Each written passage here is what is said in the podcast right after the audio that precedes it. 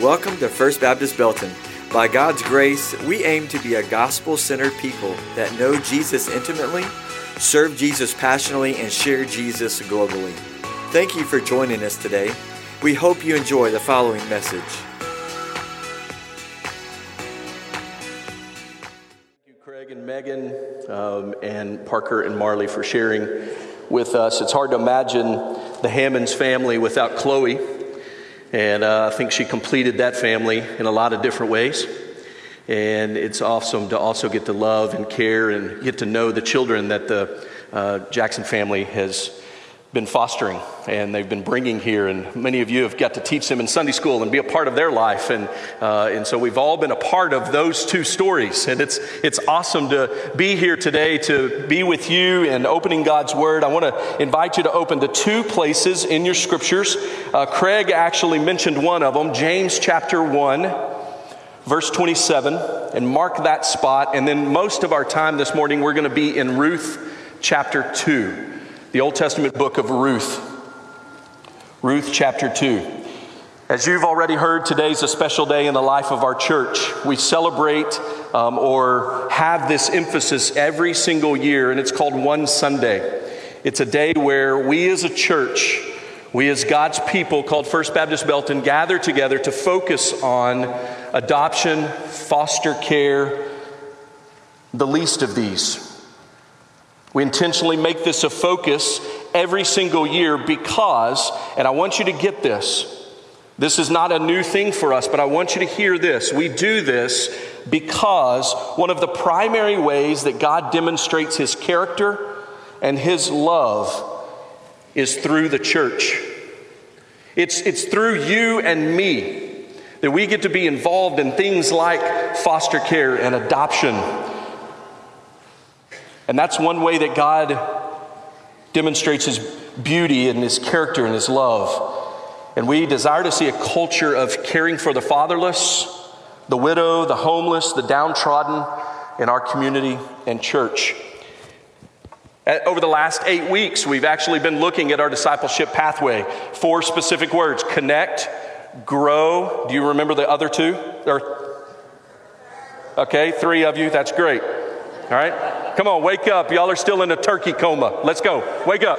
All right? Serve, and then what's the last one? Multiply, right? Connect, grow, serve, multiply. Specifically, as we think about orphans, we think about the widow, we think about foster care, we think about the downtrodden. One of those words in our discipleship pathway is grow, and we focus specifically on growing in love for others growing in love for others. Pastor Logan, he, he said last week that this series, and he pointed to the four words on the, on the, on the banner that was standing, sitting on the stage. He said, This cannot just be a series, and then all of a sudden we just forget it. It, it like it's over. These can't just be four words that we focus on for eight weeks. These are going to be four words that we immerse ourselves in. And so, growing in love for others, you and I, if we follow Jesus, what we're talking about this morning cannot be ignored. It can't be ignored. It's, it's not ignored through Scripture. God has a place, a special place in His heart for widows and orphans. This is important to God, it should be important to His people. God has always been concerned with the fatherless and the widow. You can write these verses down. We're not going to read them specifically, but all through the scripture, we see God's heart for the fatherless and the widow. Exodus 22 22, it says, You should not afflict any widow or fatherless child.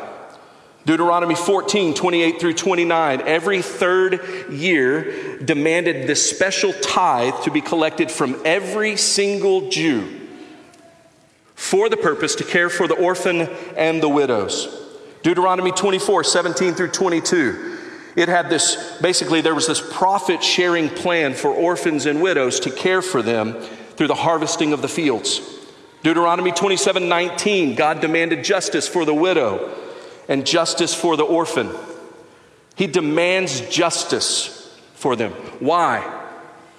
Psalm 68 5 says this God is a father of the fatherless and the judge of the widows. He has a special heart for widows and orphans. And we should as well. You keep reading through the Old Testament, Jeremiah 7 6. If you oppress the so, not the sojourner, the fatherless, and the widow, and shed not innocent blood in his place, neither walk after other gods to your harm, then I will cause you to dwell in this place in the land that I gave to your fathers forever and ever. In other words, if, if you care for widows, if you care for the orphan correctly, God says, I'll bless you. It, it, it, continues on in Scripture, Acts chapter 6. You probably remember this story. One of the very first things the early church got into in an organizational kind of way was getting food to the widows. 1 Timothy chapter 5. Paul writes to the church and he says, Honor widows. And then he goes on with this lengthy discussion over how to care for them correctly. Well, then you come to our text in James chapter 1.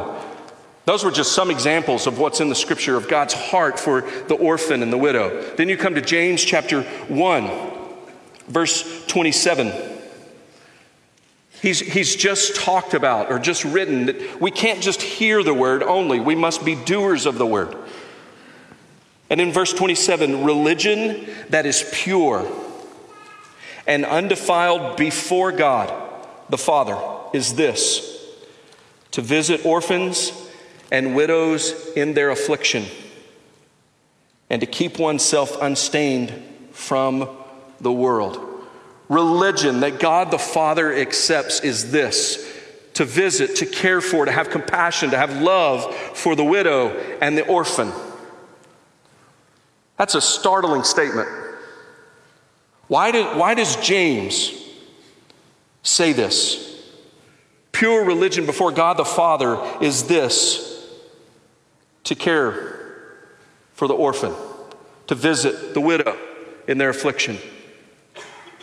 Pure religion, genuine religion.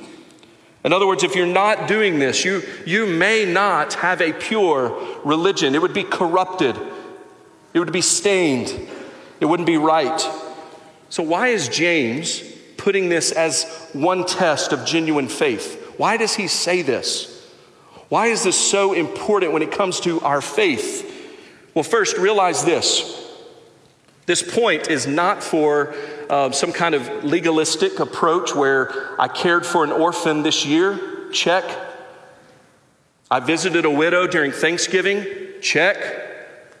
No, that's not what James is doing here. The gospel isn't giving you a checklist. Rather, what this means is that if you have been and are being transformed by the gospel of Jesus Christ and following his word and keeping his commands, you will gradually gravitate. Your heart will well up for others. You can't help it. You will love others that are love those who are in need, whoever they may be. Religion is not genuine. No matter how many verses you have memorized, no matter how loud you may sing, if your religion doesn't lead you to love and sacrifice for those in need, your theology means nothing if you don't love others. If it doesn't lead you to love people, then your theology is incorrect.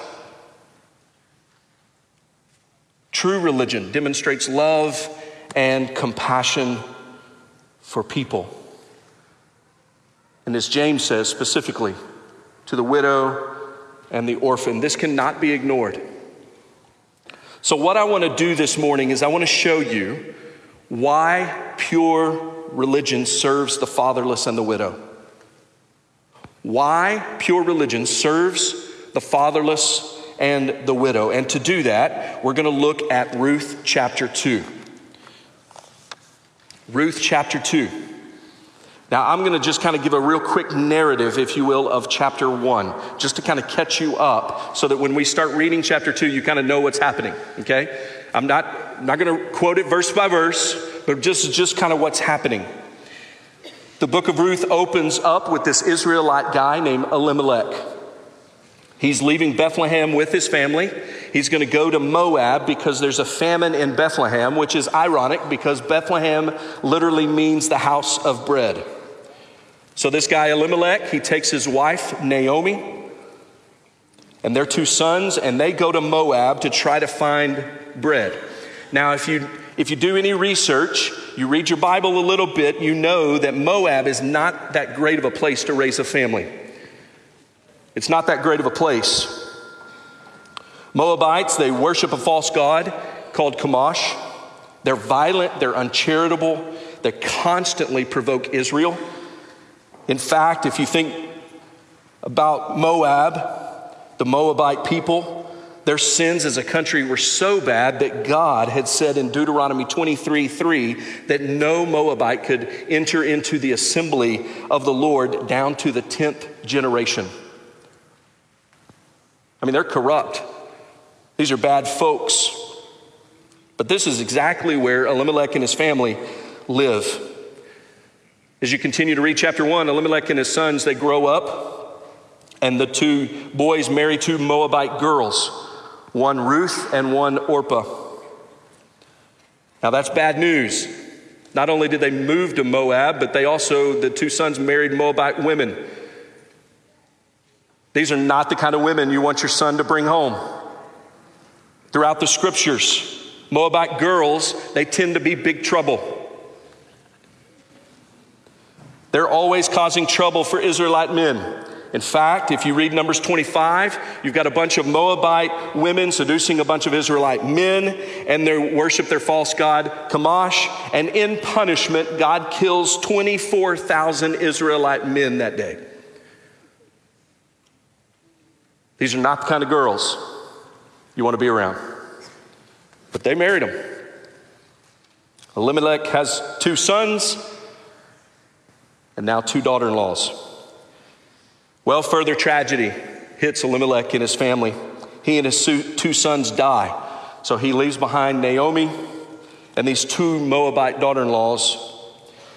And after her husband and two sons are dead, Naomi hears that God has blessed Bethlehem again. They now have food, and she wants to go home. So she and her two Moabite daughter in laws set off to return to Bethlehem, but on the way, it dawns on um, it dawns on her that she really has nothing to offer them.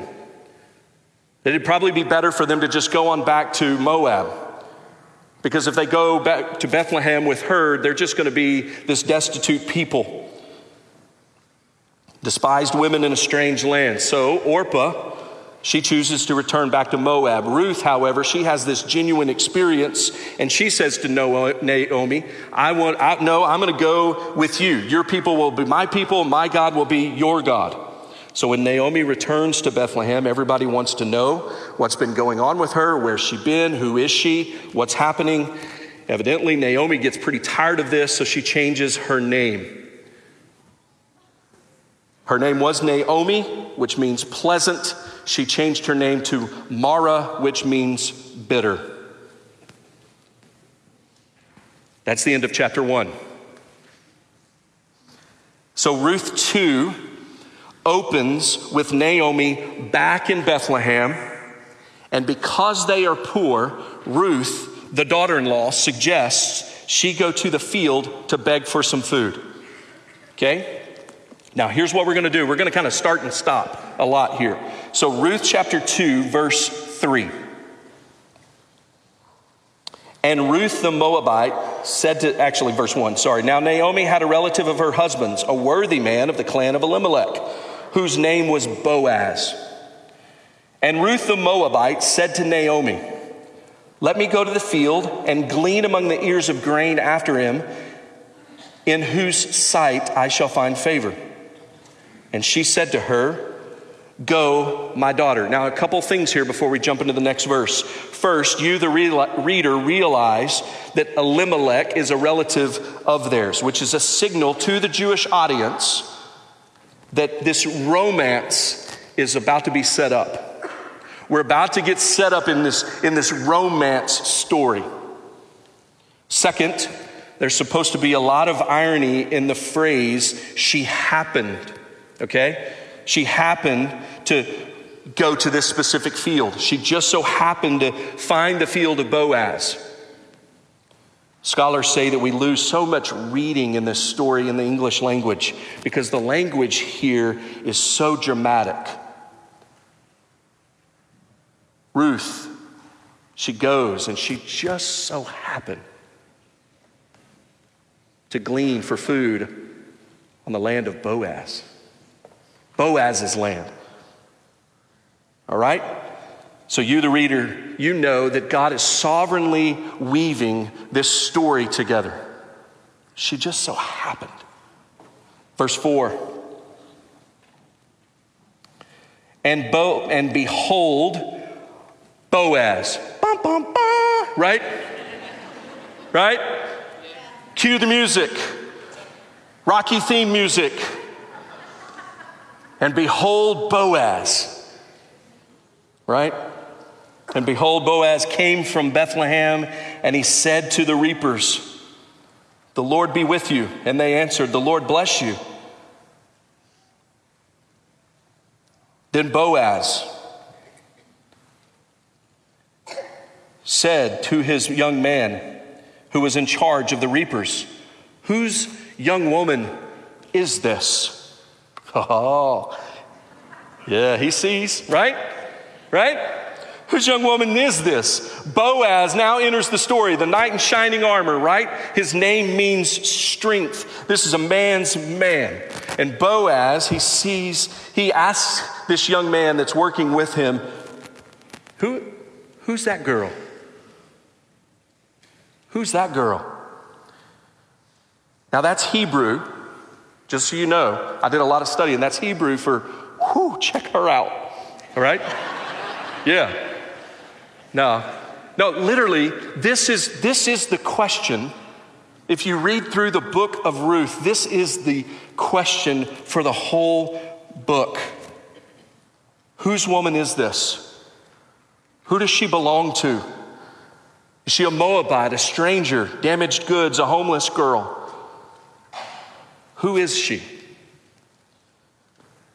Does she belong to the trash heap? Where's she from? Who is this girl? And clearly, there's something that Boaz finds attractive about her, but that's, that's ironic because there's really nothing he should see in her. She's got a bad family background. She's a Moabite. She doesn't seem to have a father. She's got a tough past. She's poor. And now, here in chapter 2, really, when you think about it, she's really not looking her best. She's down on the field trying to find some food. Girls, I don't know if you ever were going out on a date and you thought about looking like that. No, most of the time you spend time in the mirror getting ready, right? Now she's just trying to find some food. Might be down on her hands and knees, just, just trying to find something that's left over. And Boaz takes a notice of her. She's rummaging on the ground looking for food. And here he is. And he has this different spirit about him. Where others see distortion and ruin, Boaz sees beauty. So he asks, Who does she belong to? And they tell him.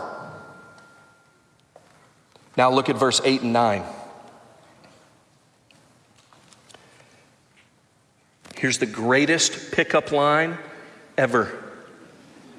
Then Boaz said to Ruth, Now listen, my daughter, do not go to glean in another field or leave this one, but keep close to my young women. Let your eyes be on the field that they are reaping and go after them. Have I not charged the young men not to touch you? And when you're thirsty, go to the vessels and drink what the young men have drawn. Now, when I was going after Christy a long time ago,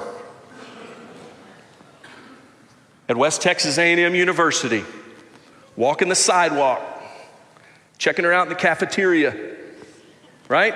I did not think about, hey girl,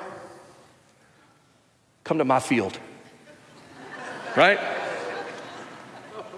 Come, come, come get your food on my field. Hey, and by the way, Christy, when you're thirsty, Just tell my servants and they'll get you something. Right? What a, what a great pickup line. This is awesome. It's a strange pickup line, but evidently it works. He says, and I want you to see the significance here because he says to her, Stay on this field and eat. You're safe here. You're safe. And when you're thirsty, you are not a servant. We'll actually serve you. So not only is he showing interest in her, he's showing her honor. He's honoring her. You might say, well, did it really work? Verse 10 Then she fell on her face, bowing to the ground, and she said to them, Why have I found favor in your eyes that you should take notice of me, since I am a foreigner? She's in this moment. Just think about it. She's in this moment where she's just trying to find some food for her and Naomi. Why should I find favor in your eyes? Verse 14 through 20. And at mealtime, Boaz said to her, Come here and eat some bread and dip your morsel into the wine. So she sat beside the reapers, and he passed to her roasted grain, and she ate until she was satisfied, and she had some left over. I wonder when the last time she felt that.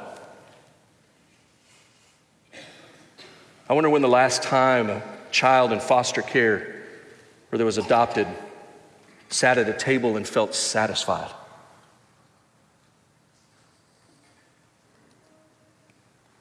Verse 15, when she rose to glean, Boaz instructed his young men, saying, Let her glean even among the sheaves, and do not reproach her. And also pull out some of the bundles for her and leave it for her to glean, and do not rebuke her. So she gleaned in the field until evening.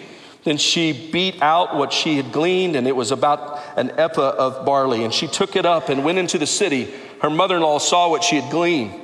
She also brought out and gave her what food she had left over after being satisfied. And her mother in law said to her, Where did you glean today? And where have you worked? Blessed be the man who took notice of you. So she told her mother in law with whom she had worked and said, The man's name with whom I've worked today is Boaz. And Naomi said to her daughter in law, May he be blessed by the Lord, whose kindness has not forsaken the living or the dead. Naomi also said to her, The man is a close relative of ours, one of our redeemers. Now, there's a lot that goes into that. And this is, this is pretty interesting where the romance begins. And, and we're not going to get into the full story, but here's the main idea that I want us to get this morning what we see in Boaz and Ruth is not just some romantic, cool story. The reason it's here in the Bible is because it's a horizontal reflection of a vertical relationship. In other words, let me ask you this Who are, who are we like in this story? Who are, who are you and I like in this story? We can say that Elimelech's family is us. Just like Elimelech, we were driven out of the land of blessing because of our disobedience. Just like Elimelech, our sin and rebellion against God brings death. We can also say we're like Ruth. We have been left poor, defiled, disgraced, and starving. Which, which leads me to the first point of the sermon. And if you're taking notes, you can write this down. Here's the first point We are not Boaz in this story, we are Ruth. We are not Boaz in this story, we are Ruth. Ruth was a Moabite woman who had no claim to the promise of God, who had no natural entrance to relationship with God. She was an outsider, an outcast, a foreigner, an alien who, by God's mysterious plan, His sovereign power, His amazing grace, this Moabite woman becomes an heir to the covenant promises. I hope you hear that as you, as you think about this. This is the entire story of redemption in this lady's biography.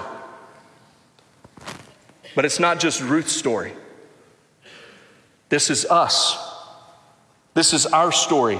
We have no natural entrance to relationship with God. We're sins and strangers and aliens. We have no right to the covenant promises. Paul says it powerfully in Ephesians. We were without God and without hope in the world. We're Ruth. We are Ruth. The second point that I want you to see is this. So we are not Boaz, we are Ruth. The second point is this Jesus is the true and greater Boaz. Jesus is the true and greater Boaz. Like Boaz, Jesus has the right to redeem because he took upon himself our flesh, became human, lived in perfect obedience to the will of his Father, willingly laid down his life on the cross, sacrificing himself for us. Jesus, desiring to redeem us, not leaving just a little extra barley on the ground for us, but no, he gave up his whole body, sacrificing him whole self on the cross, excruciating torture, so that he could be to us the bread of life. If you're, if you're interested, you can flip over to Ruth chapter 4. Look at how it ends 421. We get into this genealogy, which we all love to read. Salmon fathered Boaz, Boaz fathered Obed, Obed fathered Jesse, and Jesse fathered David. So Boaz and Ruth had a son. His name was Obed. Obed had a son whose name was Jesse, and Jesse has a son, and his name is David. So, what we see from the genealogy, if you go to Matthew chapter 1, you see in the genealogy when Jesus Christ was born on this earth, he had the blood of Ruth, a Moabite, secondhand, homeless girl flowing in him.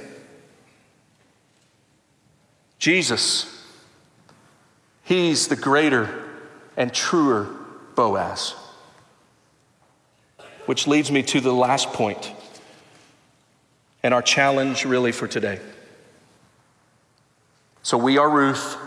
Jesus is the true and greater Boaz. And the last point God's love for us helps us see clear others correctly. God's love for us helps us see others correctly. The gospel is is really that you and I are more wicked and more depraved and more defiled than we could even imagine.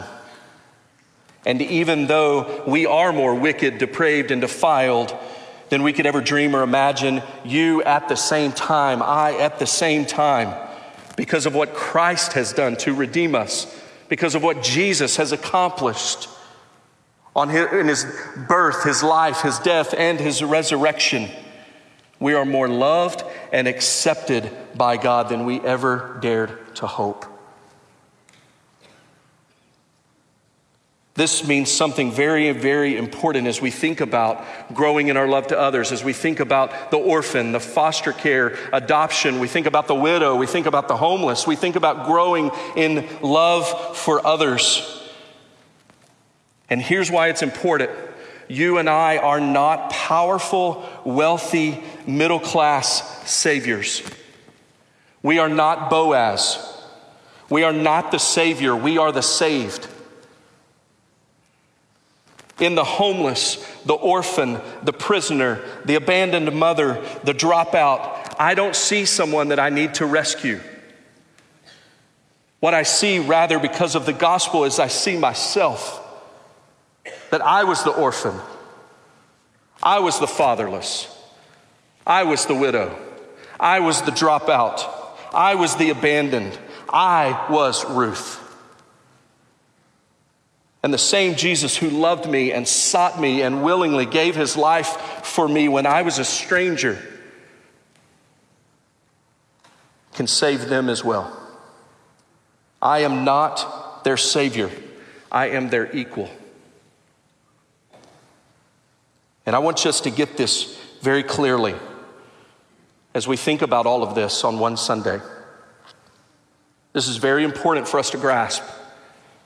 We are not the answer for the adoption problem. I'm sure Logan and Tracy, when we, they asked me to preach, were not thinking I would say that.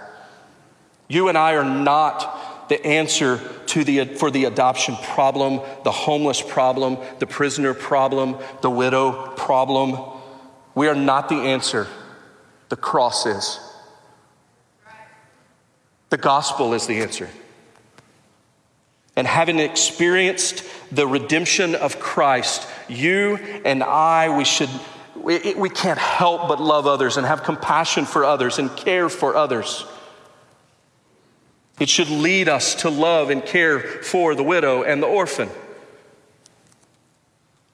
And this, brothers and sisters, is why James says pure religion that God the Father accepts is this to visit the widow and the orphan in their affliction, to care for them, to have compassion for them. Because when you have experienced the gospel, you have a heart that goes after the fatherless, that goes after the widow, because you understand that you were the fatherless, that you were the widow. We sing a song. You probably remember these lyrics and sung them many times. He took my sin and my sorrow, and he made them his very own. He bore my burden to Calvary and suffered and died alone. Jesus' love for us is marvelous, and our love for others should be marvelous too. So, First Baptist Belton, I want us to dream about showing this kind of love in extravagant ways. Every single one of us in here. Every single one of us. I love what Russell Moore says. He says this Think of how revolutionary it is for a Christian to adopt a young boy with a cleft palate from a region of India where most people see him as defective. Think of how odd it must seem to American secularists to see Christians adopting a baby whose body trembles with an addiction to the cocaine her mother sent through her bloodstream before birth. Think of the kind of credibility, he writes, that such action lends to the proclamation of our gospel. What if we as Christians were known once again as the people who take in orphans and make of them beloved sons and daughters? So, as we wrap up, I just want to land it here with some information for you to help you understand this situation. And again, this is one we cannot ignore. At the end of October of this year, so about a month ago, there were 762 children in foster care in Bell County. 762. 762. Out of those 762 children in foster care in Bell County, 101 of them are awaiting adoption right now. I want you to take just a brief moment and look around the room. Look around the room. How many people are in this room? More than need to be adopted. 101 awaiting adoption. They're ready for parents to take them in. So, my question for us as we read this, as we grapple with this, why can't the evangelical churches in Bell County, why can't First Baptist Belton, which we have, you've heard the stories, you know a lot of people within this church. I learned of one this morning that was a part of adoption. But why can't we take care of this, these kids? This is exactly what James 127 means for us to take care of them, for us to provide for them. Why can't we go and we say, we'll take them? We'll take them. And I know your thoughts, you're like, well, it's not that easy. I understand it's not that easy, but I'm talking about here. Where, where's our heart for this? That we've been rescued and redeemed when we were fatherless and widow and orphan and homeless and a dropout. Why can't we go and extend the same kind of grace and love and mercy to those that are in need? 101 762 in foster care. I don't want to get into political jargon, but we, we hearken, which we should, pro life. Our Sunday school lesson today is about life being made in the image of God. We, we scream that from the mountaintops pro life. This is pro life. These are lives. We can't ignore this problem. This is being pro life is being engaged and doing what we can to care for the orphan and the widow and the downtrodden. I was doing a little research, and if we want to impact the five biggest areas of need, the five biggest areas of need in our, in our nation, we could adopt a child who will otherwise grow up in a fatherless environment. And when you do your research, fatherless is the number one contributor to homelessness, poverty, unwed pregnancy, crime, and suicide. We could impact all five areas by just getting involved in one. So I want to be clear. All of us can be involved in this in some way. All of us. God has a heart for the orphan and the widow. And as God's children, as the people of First Baptist Belton, my prayer is that our families, our singles, our older couples, all of us would pray and seek ways to be involved in this. And as we grow in love for others, I'm praying that God would raise up an army of families from right within this room that would go and not just take in a child but to take in that child so that they could know Jesus. That's our mission. That's why we celebrate. That's why we emphasize one Sunday. Will you pray with me? Dear Heavenly Father, I thank you for who you are. I thank you, God, for the redemption that we have in your Son, Jesus. I thank you that in my time of just studying scripture, I see your heart for the fatherless and the widow, for the downtrodden, for the hurting. But God, I don't see myself as one the one that can rescue. You're the only one that can do it. But you do it through us. And so, God, I pray that you would raise up in this church, as you already have been doing for years, but God, that you would raise up more that would answer the call to fostering, that would answer the call to adopting. And God, I'm not going to stand up here and act as if it's, it's easy, because I know it's not. Lord, adoption's within my own family, and I know it's not easy.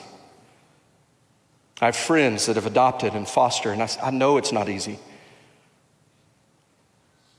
But God, you didn't call us to live easy. You've called us to lay down our lives for others, just like you have. And so, God, would you raise us up to embrace the gospel in our own lives and to live it out? And for some of us, it may be in this way. It's in your wonderful name we pray. Amen.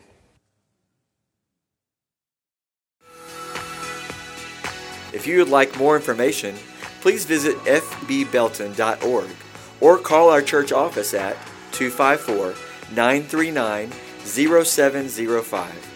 We are located at 506 North Main Street. We hope to see you soon.